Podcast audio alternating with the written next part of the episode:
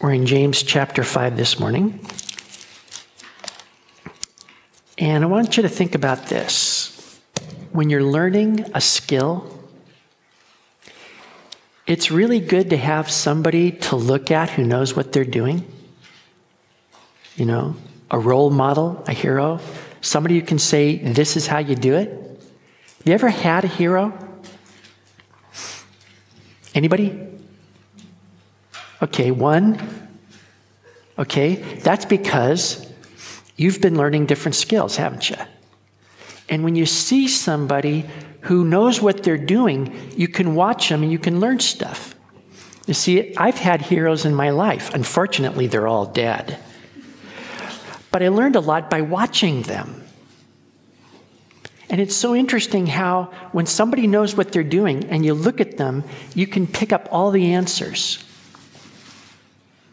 This is the way to go, but that's not the way. This is how you do it, not that. And you can learn from them. They inspire you to say, That, that is what I want to be. And they're like a bridge.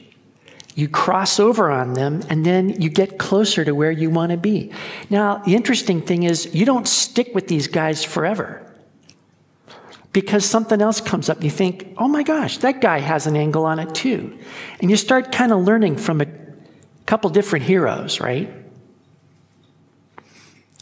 And then you find at a certain point your own particular thing. And you're not so much on your heroes, you're more your own person. And somebody else could learn from you and say, Whoa, that person has a clue. I'm going to key into them. I'm going to look at them. I'm going to see what they're doing.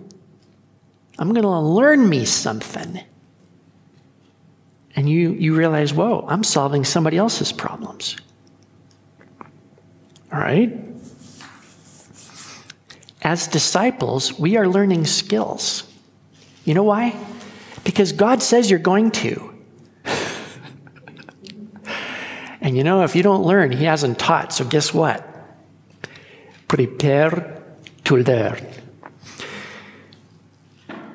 So we're learning the biggest skill, and that is how to follow Jesus. Have you ever wondered how does this thing work? How am I supposed to do it? Do you ever wish you could look at somebody who could show you all the answers? Well, we're going to look into that. We want to look at those people who really know how to live for Jesus because being a disciple means living radically. It really does. I'm not trying to be a, a cheerleader or something. being a Christian is a radical life. And that's because Jesus isn't like us. He is way advanced, He's beyond us. And in comparison, we are backwards to Jesus. So, James wants us to get off of ourselves and doing our own thing. And he wants us to be focused on following Jesus. So, what he's saying in effect is go get a hero. All right? I'm reading in James 5 at verse 9. And it says, Do not grumble against one another, brethren, lest you be condemned. Behold, the judge is standing at the door. My brethren, take the prophets who spoke in the name of the Lord as an example of suffering and patience. Indeed, we count them blessed who endure. You've heard of the perseverance of Job and seen the end intended by the Lord, that the Lord is very compassionate and merciful. But above all, my brethren, do not swear either by heaven or by earth or with any other oath, but let your yes be yes and your no, no lest you fall into judgment. Now, I know what you're thinking. Rob, James did not use the word hero one time. So, what is this? Peace. All will be explained. Just stick with me. What I want you to notice first is that James wants us to get over ourselves. Has anybody ever told you to do that? Get over yourself. Quit contemplating your belly button fuzz.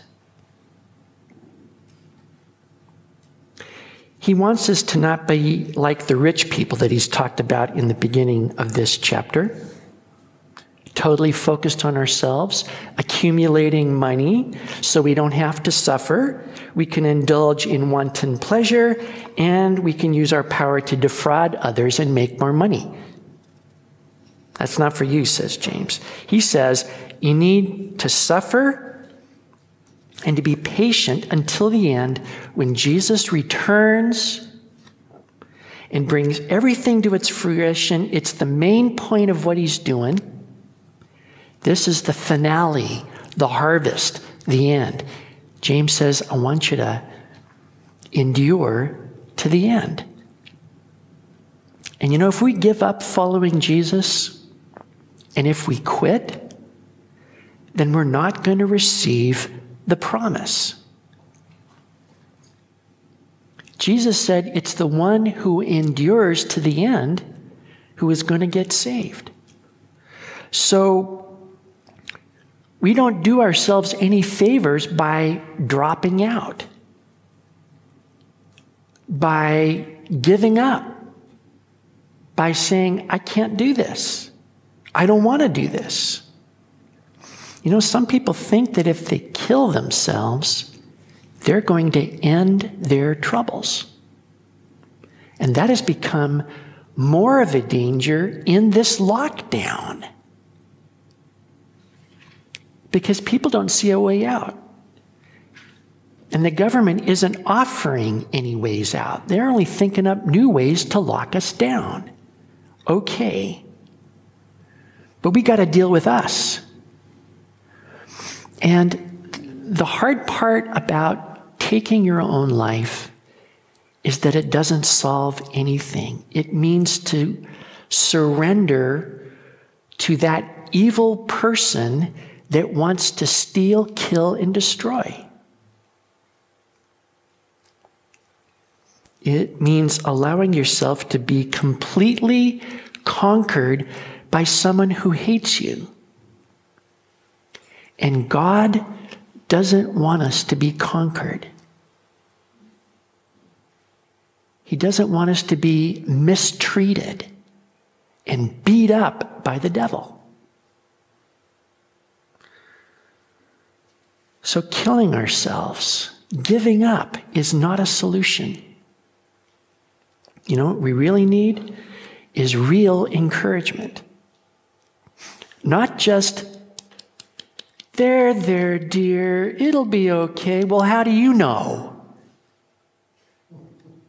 Do you know that if it's not true, it's not encouraging? So, whatever it is that we get relief and help from, it better be the truth.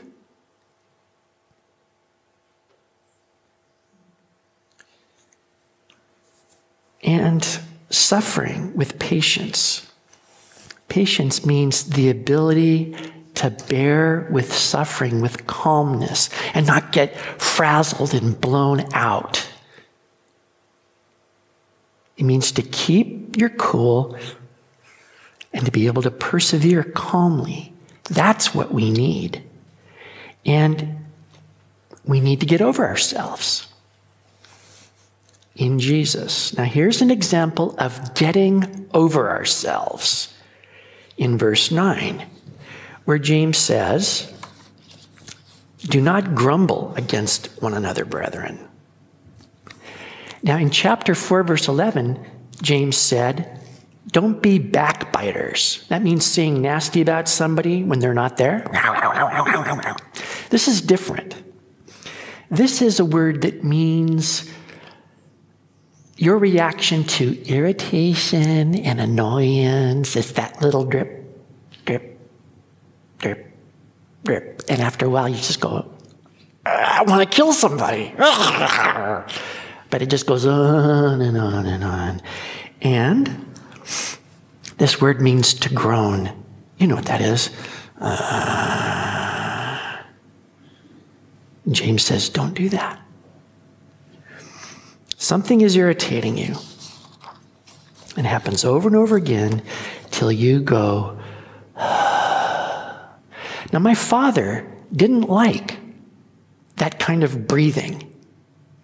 And I remember him saying, I don't want to hear any breathing.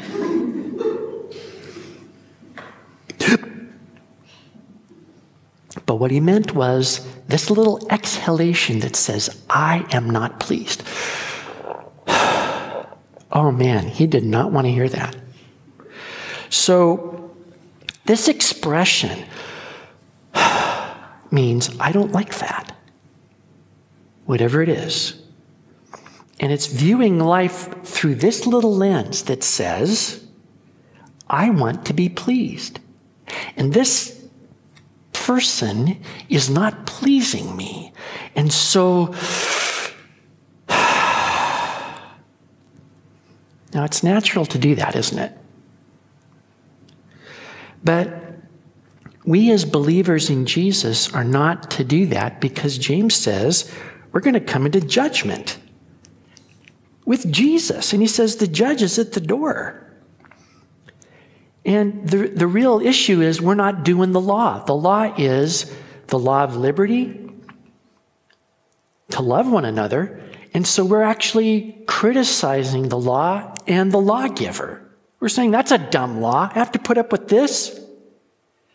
So it's taking the position of God, this little breathing.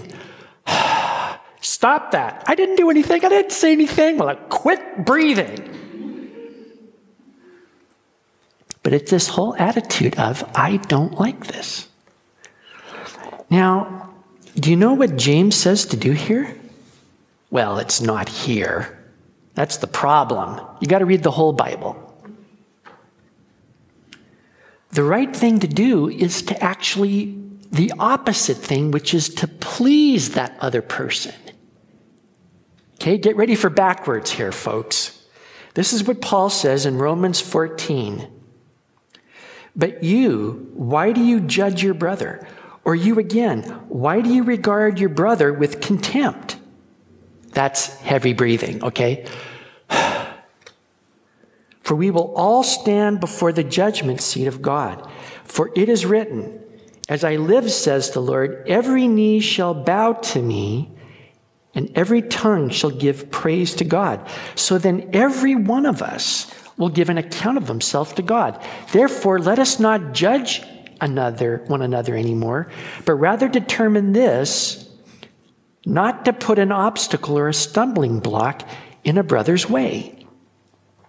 And a little further down in Romans 14, it says this For he who in this way serves Christ is acceptable to God and approved by men. So then, we pursue the things which make for peace and the building up of one another.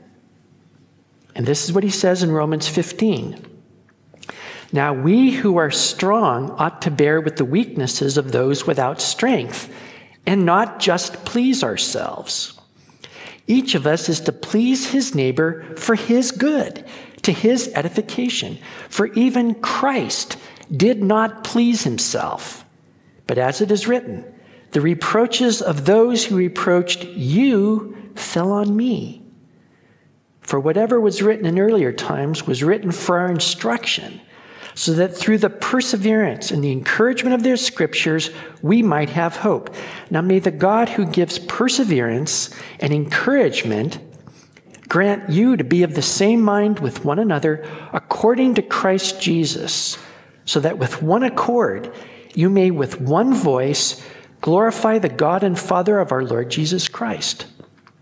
Therefore, accept one another just as Christ also accepted us to the glory of God. So, do you hear what Paul is saying? He says, Our brother or our sister does not have to please us. Nothing has to please us because we're not God. We need to please God. And so he says, go ahead and please that other person for their upbuilding, for their good. So he says the emphasis is not on me. Do I like this person? Well, that, that's immaterial. You know, you can love anybody, even somebody you don't really like. Because it doesn't matter if you like them, but you can love them. Look over that list in 1 Corinthians 13 and see if anything in there says you have to have a nice fuzzy tingle for somebody. And it doesn't. So nobody has to please you. But you ought to please everybody around you. How's that for radical? Do you think that way? I sure don't. I want everybody and everything in the entire world to revolve around me and make me happy. And boy, if somebody doesn't, I don't like it. Reverse it. But you know what? The emphasis is not on me. It's not about me. It's about others. And see, this is exactly what Jesus did. His goal is to make the Father happy. So even if somebody is going rah, rah, rah, against God, it all falls on Jesus. He took all those reproaches. He did not please himself. And if He is living in us, then that's how His life comes out in our life. Even if somebody yells at us and reproaches us and doesn't think much of us, we can please them. That's Jesus. And that's what James really says to do. Now, this is radical, is it not? Is this your first instinct when somebody kind of just is ragging on you? You just go, Oh, what can I do for you? Can I make you a sandwich?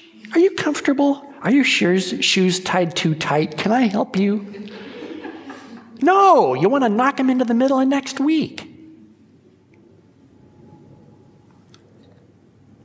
Don't grumble.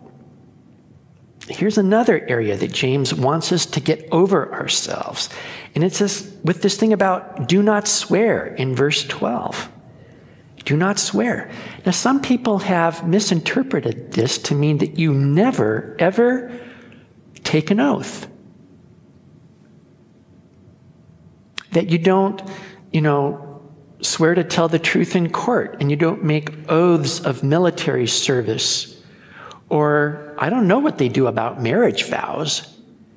How do you get married without making a solemn vow before God? I don't know. That's not what this is talking about. He's talking to making oaths lightly and taking them lightly. And this is what Jesus referred to in Matthew chapter 5. He says again, You've heard that the ancients were told, You shall not make false vows, but shall fulfill your vows to the Lord. But I say to you, make no oath at all, either by heaven, for it's the throne of God, or by the earth, for it's the footstool of his feet, or by Jerusalem, for it's the city of the great king. Nor shall you make an oath by your head. If you cannot make one hair white or black. But let your statement be yes, yes, or no, no. Anything beyond these is of evil. And it was a practice for somebody to make a vow to the Lord. If you help me, Lord, then I will do this for you. And that can get you into trouble. Because what if you make a vow and God helps you and then you don't pay? You know, God takes every word that comes out of our mouth seriously. And we are going to be judged for every single word. So, how about the promises we make? And Jesus says, you know what? You don't have what it takes to keep that vow. You can't even change the color of one hair on your head. Do not put yourself in this situation. Because making a promise puts all that responsibility upon you. You have to look to yourself to fulfill the promise. Now, let me ask you have you ever said to God, Oh God, if you just forgive me this one time, I'll never do that again? I promise. Have you ever done that? Did it work? No, it didn't. And now you're twice as freaked out because you made a promise and you didn't keep it, and now you've done it again. So now what do you do? Make two promises? You're already in over your head. This is not the way to go because it puts all the pressure to perform on you. And that's not following Jesus. That's not Christianity. It's not what we bring to God, it's what Jesus has done for us already that we're depending upon. So, anytime we're putting the emphasis back on what I do for God, we're going to blow it. Guaranteed. And Jesus knows this. That's why he says, don't do that. Don't worry about that. Don't put the pressure on yourself. Say yes if you mean yes. Say no if you mean no, and ask Jesus to help you. And then he's going to get the glory. Now, you would agree that both of these commands are pretty radical. Don't go, instead, please somebody. And don't put the emphasis on yourself. These are radical ways to live. And yet, is anybody of us any good at it? See, we got to learn skills. And this is why James says, get a hero. Because when you're running around actually pleasing somebody else, that's not cheap, that's costly. It's going to cost you to obey James and to obey God and just sit, run around and say, What can I do something for you? Can I make your life better? Because in actuality, you irritate the living daylights out of me. And I would just, this is how I'm going to take you on, pal. I'm going to please you. Hold still while I'm trying to please you.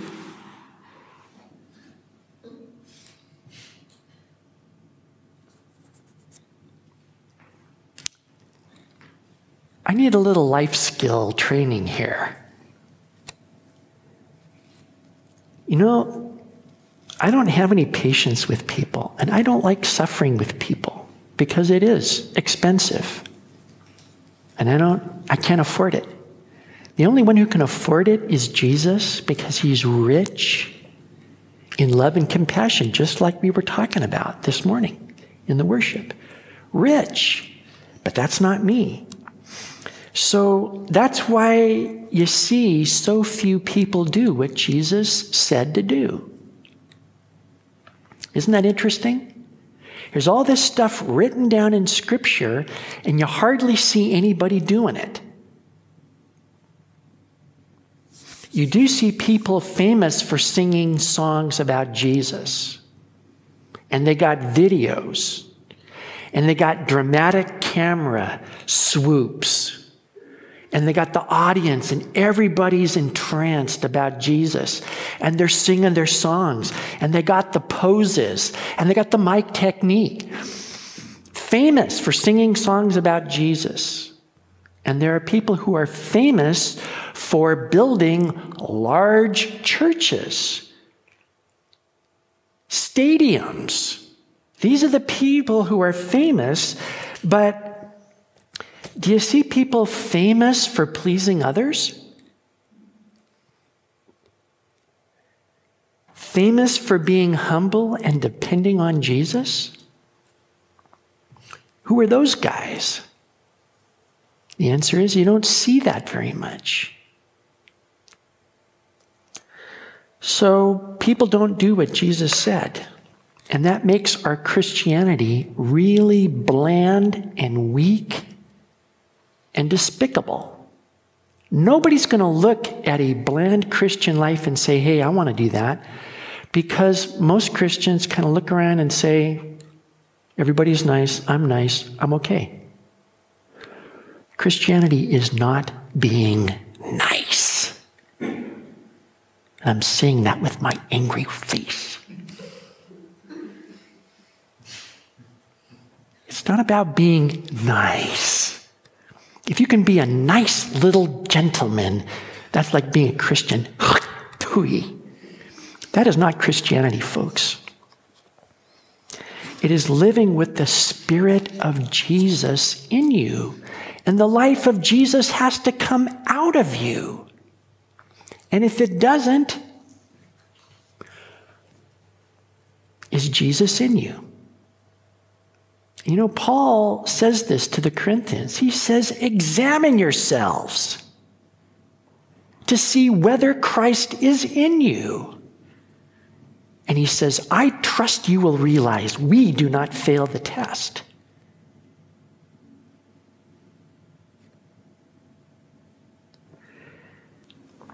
People can look at our lives and just say, well, that's nice. I'm nice. I could do nice. Why do I have to mess my life up with Jesus for? See? But we're going to have to give an account of our lives before Jesus. So, what are we going to do? And here's James's radical solution get a hero who is way beyond you that you can look at their life and pick it up. This is what you do. Because, like I say, unfortunately, you're not going to see that a lot in church. Isn't that kind of sad? You should be able to look at Pastor What's His Face and get a clue. And actually, I looked at my pastor and I thought, oh my goodness, I can never be like him. He's an amazing guy. I think I've told this before that he would go to order the pizza after a day of outreach and we'd be sitting there waiting and waiting. Where is he? And we'd go up to the counter where he's supposed to be ordering the pizza, and he's talking to the waitress at the cash register, and he's already found out that she's a lapsed Catholic, and she's not doing so good, you know, following the Lord. And I'm just, wait, get the pizza, will ya? this guy's an outreach maniac. And I thought that's what you're supposed to do. So I was riding the buses all the time as a university student. I'd strike up these conversations with people and try to tell them about Jesus. And they would just, you know, get out of here, dandruff. And I would walk away and it'd feel so bad. But I thought, that's what you're supposed to do. That's what he does. That's what I'm supposed to do. I didn't know any better that nobody does this stuff. So I just did it. But you notice there's not a lot of people doing this stuff. And James says, get a hero, somebody to imitate. And he says, take the prophets, imitate their lives. You can learn from them about the right way to live. And he says, they're an example of suffering. And you go, oh no. what? Yes, they suffered. They're the ones who spoke in the name of the Lord. And you know what? They had to say exactly what God said. Do you remember when Samuel was called as a prophet? And God gave him this word, and it was against the priest, Eli. And Samuel was trying to duck this and not say it because it's like he's like a father figure. How do you how do you say these harsh things to this guy? And Eli grabs him and he says, You know what? The Lord do it to you and more also if you hold one word back from me. And so Samuel learned you have to deliver every single word that God says, and you can't change it and you can't bend it to make anybody happy. You have to say it. You have to be faithful. So, you know, the prophets are an example of suffering because people didn't like listening to what the prophets had to say. They rejected them. They regarded them lightly. They mocked them. They ridiculed them. They would beat them up. They would imprison them. They would conspire to kill them. And then they did kill him. I don't think one prophet ever died a natural death. Think about that one for a minute. You know, Elijah, personally, was so disappointed in the whole scene, he says, You know what? Kill me now. Man of God on the floor, going, I'm done. Kill me now. But God doesn't even do that. God says to Ezekiel, I am going to take away the desire of your eyes with a single stroke, and you are not to mourn. You're not to do anything about it. And he says, In the evening, my wife died as a sign to Israel. Can you imagine that?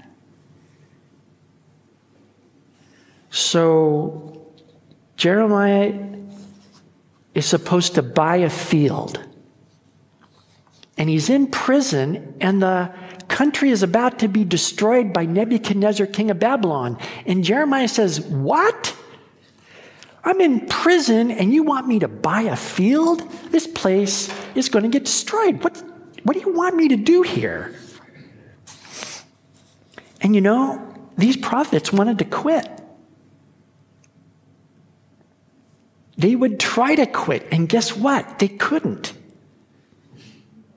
They kept giving in their resignation to God and they keep getting them back. You're in this for life, pal. Great. Super duper. You think, well, doesn't that sound attractive? That's me. Can I be a prophet, please? Can I suffer miserably? Nobody here wants to do that, right? Yet. But this is the one thing about prophets that I thought was so interesting. They're examples of patience. The ability to endure all kind of suffering without losing it to stay ordered and calm no matter what. All the suffering they went through for God did not overwhelm them. All that personal darkness that they went through did not overwhelm them. They kept going until they obtained the promise of God. See, they made it. So you have to look at their life and say, how did they do it? Because I would like to learn how to do that. I remember reading in Psalm 40 where it says, I waited patiently for the Lord, and he heard my cry, and he drew me out of the pit of destruction. And I remember thinking, well, that's a good trick to learn. How do you learn to wait patiently in a pit of destruction. Tum ti tum. Well, I'm in the pit of destruction. No one can help me, but I'm waiting patiently. There, there. I thought, that's a good life skill. Teach me how to do that. I'm in my own pit of destruction right now. Could I please learn how to do that? Would you please show me?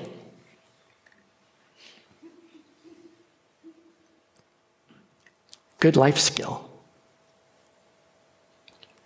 And you know, I asked that question and God showed me. And He showed me how these prophets all endured, every single one of them. Do you want to know the answer? And then he died. Dang.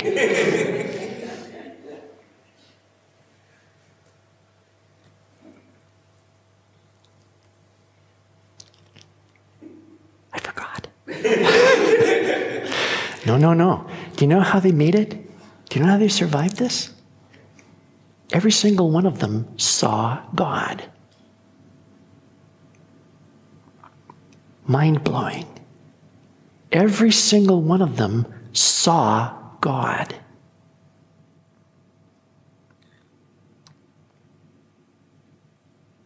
Now, wait a minute. You can't see God. Wait a minute. How did they do that? But if you look at their lives, they all saw God, every single one of them. Abraham saw God. Jacob saw God. David saw God. Job saw God. Now, this is the example that James gives. He says, You've heard about the perseverance of Job.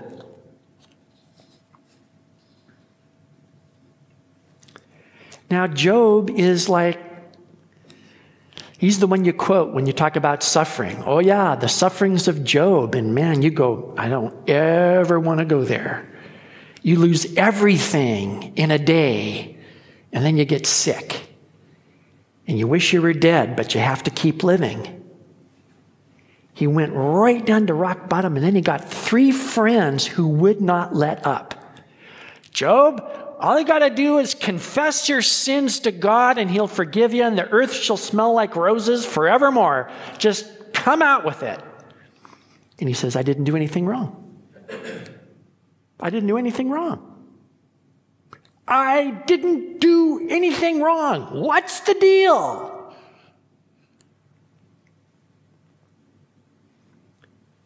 And then God showed up. Job saw God. Isn't that interesting? You look at all the prophets, they all of them saw God. Now, when you see God, it changes things. Because who are people next to God? What is the difficulty next to God? What is the suffering? Next to God. You know what it is? Light, momentary suffering. Just. Because when you see God, you see the life, you see the glory. You look what happens when these guys see God and they have a new perspective on life and they say, that is worth it. When you see God, it changes everything. Now, suffering is still suffering. Jeremiah still didn't like getting put in prison. People are still nasty. But when you see God, you see hope. And if you have hope, then nothing is going to run you over.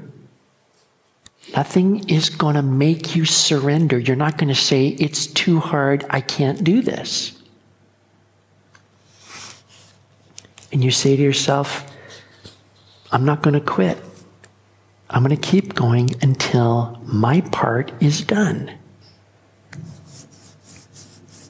Because he says here, you see the end intended by the Lord, that the Lord is very compassionate and merciful.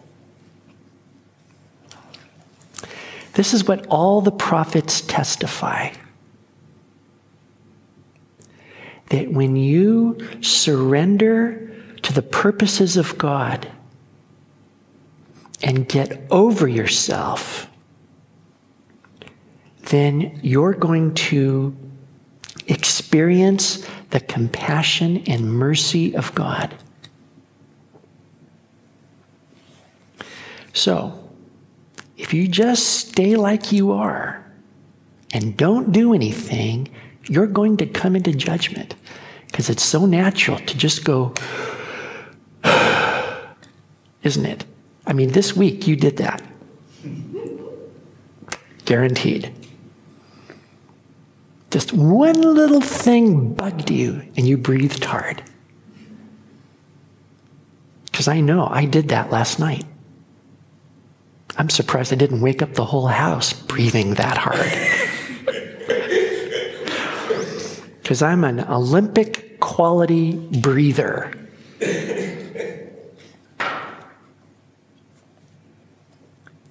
And you know, we're going to get discouraged if we just stay the way we are. And we are not to allow ourselves to be overcome by the devil. Does everybody hear me? God doesn't want you beat up by the devil and discouraged so that you want to quit. He doesn't want you to do that. So we need to get over ourselves and focus on others. That is, make their lives better. Try this, and you're going to see how backwards this is to yourself. And now you're going to say, What am I going to do? And this is why you need a hero.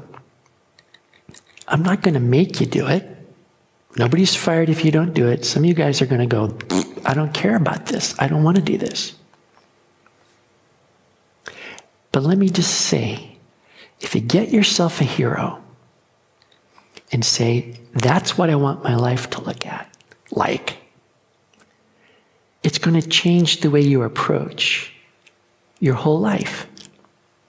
Okay? Because there are guys who know how to follow Jesus. And they're not these guys that are so amazing you can't touch them. You could say to yourself, what did they do? And what could I do as a result of looking at their lives? See, our problem is we look at everybody else and we go, I'm more or less kind of in there somewhere, no sweat. But when you read about one of these guys that's amazing and your jaw drops right to the ground and you say, I haven't even lived yet. Look at this guy. So you look and see what God can do with a life that's fully yielded to God. Somebody said that to D.L. Moody one time. He said, Moody, the world has yet to see what God will do with a man who is completely yielded to him. And Moody on the inside said, Let me be that guy. So you could get a, a biography of D.L. Moody and read it and find out what insane things he did in his life. And when you read stuff like this, biographies is what I'm talking about, you realize your problems are not the biggest problems that have ever been faced in history. People went through unbelievable things. And they have, people have learned what you need to know. So you say to yourself, I'm going to find out how to live life for real. And you know what it means is starting to read history, stuff that really happened. And you say, fate worse than death. I don't like reading. Well, find it on Spotify. Isn't that it? Audiobooks? Audible. But just in this respect, you can look at their lives and say either that's what I want to be like or that's what I do not want to be like that. Now, you got a whole Bible here. If you just master this one book, it is a book full of biography true lives really happened, these people following God, you can look at what they did, what they didn't do, and how they blew it, and what to do when you blow it. Those are all good life skills because everybody blows it. Did everybody know that? Okay. But you can read church history for clues. That's not a dumb story. That is the real history of the world. These are the real world changers, not the stuff you read about in history. Because everybody else, everybody you read about in normal history, these are the guys that destroyed the world. I had a history professor at university who says that history is really just the list of all the battles in history and who killed who. But when you read church history, you're talking about saving lives and establishing nations. And it is so fascinating. You'll never get this stuff in school. But these are the people that keep the world together. And they've changed the course of history. These are the real heroes. So when you read church history, look out for guys that did things. And you think, dang, I want to find out more about him. Now, I actually have, I, made a, a list of books that I've read about. You're anticipating me. Guys that I've read that dropped my jaw to the floor. There's probably guys you haven't heard of, some maybe that you have, but I want to make these things available to you if you want to check it out. You guys on the live stream, I am so sorry. You can get all this stuff on abebooks.co. whatever country you're in. Maybe. But I would read these books and just think, man, I haven't even begun to breathe yet. And it was kind of exhilarating to think, you know, you can live much more extremely for Jesus than you are right now. Why not? Why not? Instead of being a schlump, an inert potato for Jesus, a boneless chicken, eh,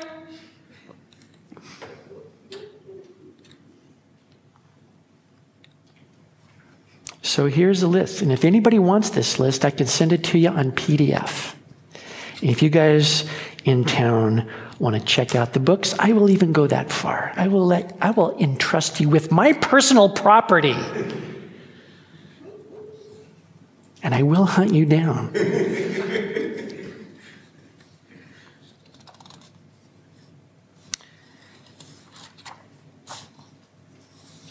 well, Here's what I want to encourage you don't excuse yourself from living intensely for Jesus. Don't excuse yourself. Don't say, well, you know, I can't do this because I'm too young or I'm too old or, you know, I'm not an extreme type. That's not me. I'm just kind of a blah type. I just want to be me. There's all sorts of ways to excuse ourselves and politely decline and say, No, I don't want to live intensely for Jesus. Even though that's the only way to live for Jesus.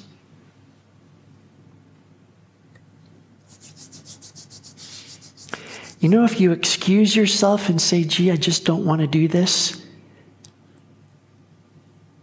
what we're basically saying is, you know, I just don't want to participate in this life of Jesus at all. You know, when God came to Moses and said, I want you to free my people in Israel, and Moses says, Couldn't you find somebody else to do this? You know what it says? The anger of the Lord burned against Moses.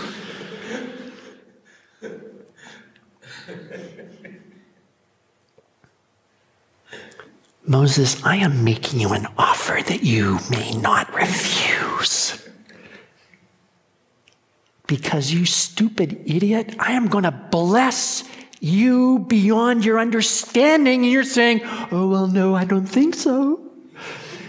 You knucklehead. You dope. That's, that's in the Hebrew, but not translated. And you don't want God saying to you, you dope.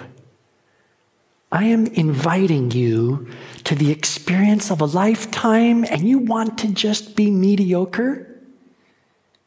You want to slither and slime your way to heaven eventually?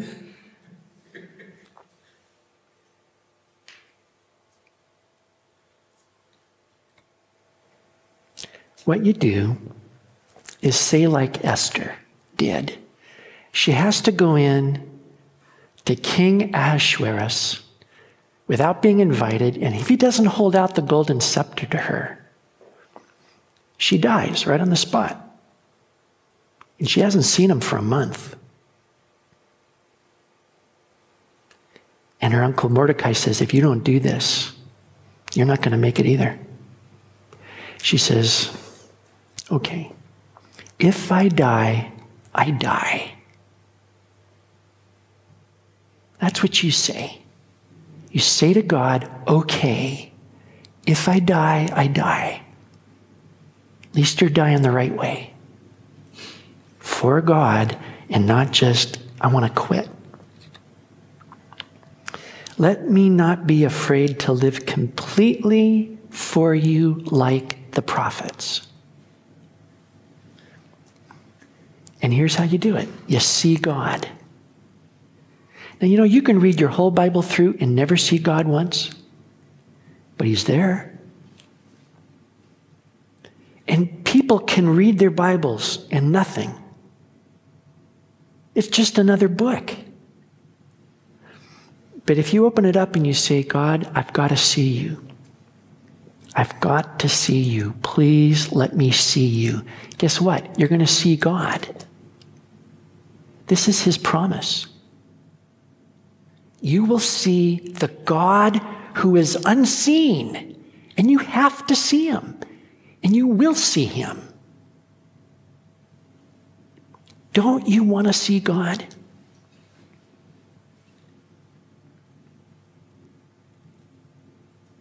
You need to see God. Let's pray.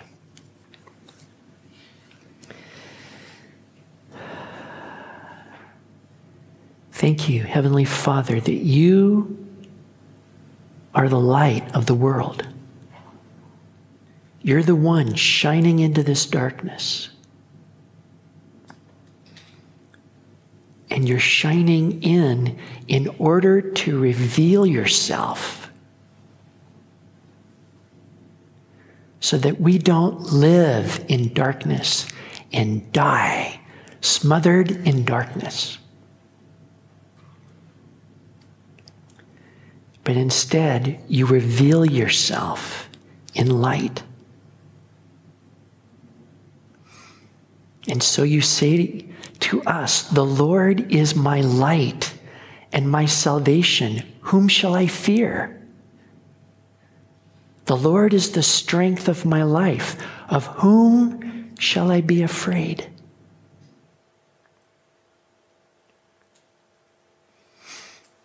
And I thank you that you do not want us to be overwhelmed by the darkness.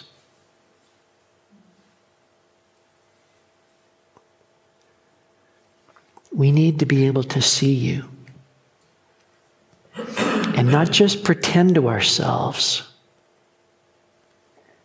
but know that we are seeing the unseen God. Now, please work that out in our lives.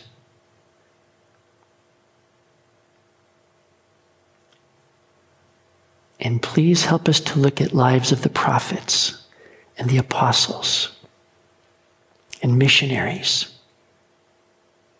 and people who lived utterly, completely for you.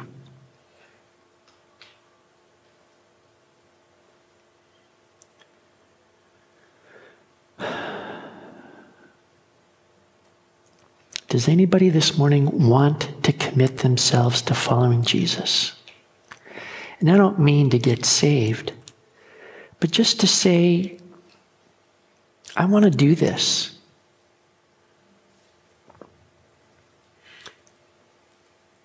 Because you're tired of living a schlump life. And you want to know God, but it's so hard. If you want encouragement this morning, if you want me to pray for you, just put up your hand and I'm happy to pray for you. All right? You can just draw a line in the sand and say, you know what? I want to I want to live right for Jesus.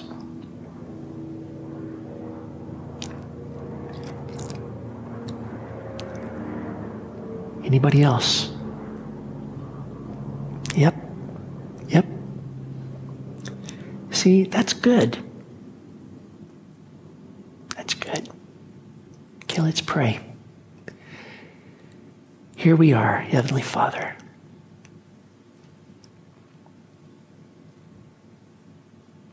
And you know,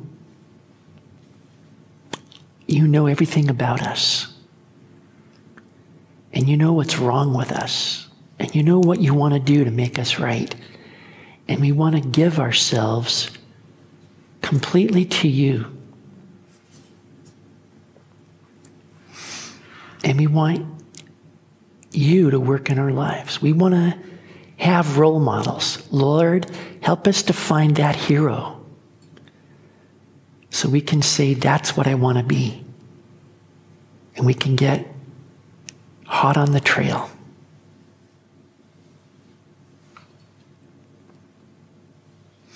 And help us to see you.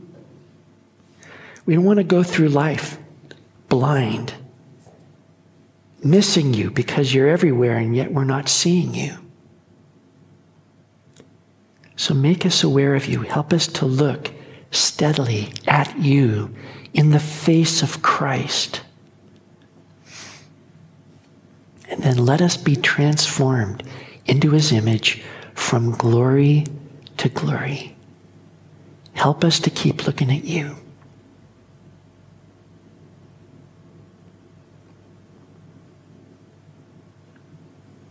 Do a great work, we ask. Thank you. And we pray in Jesus' name. Amen.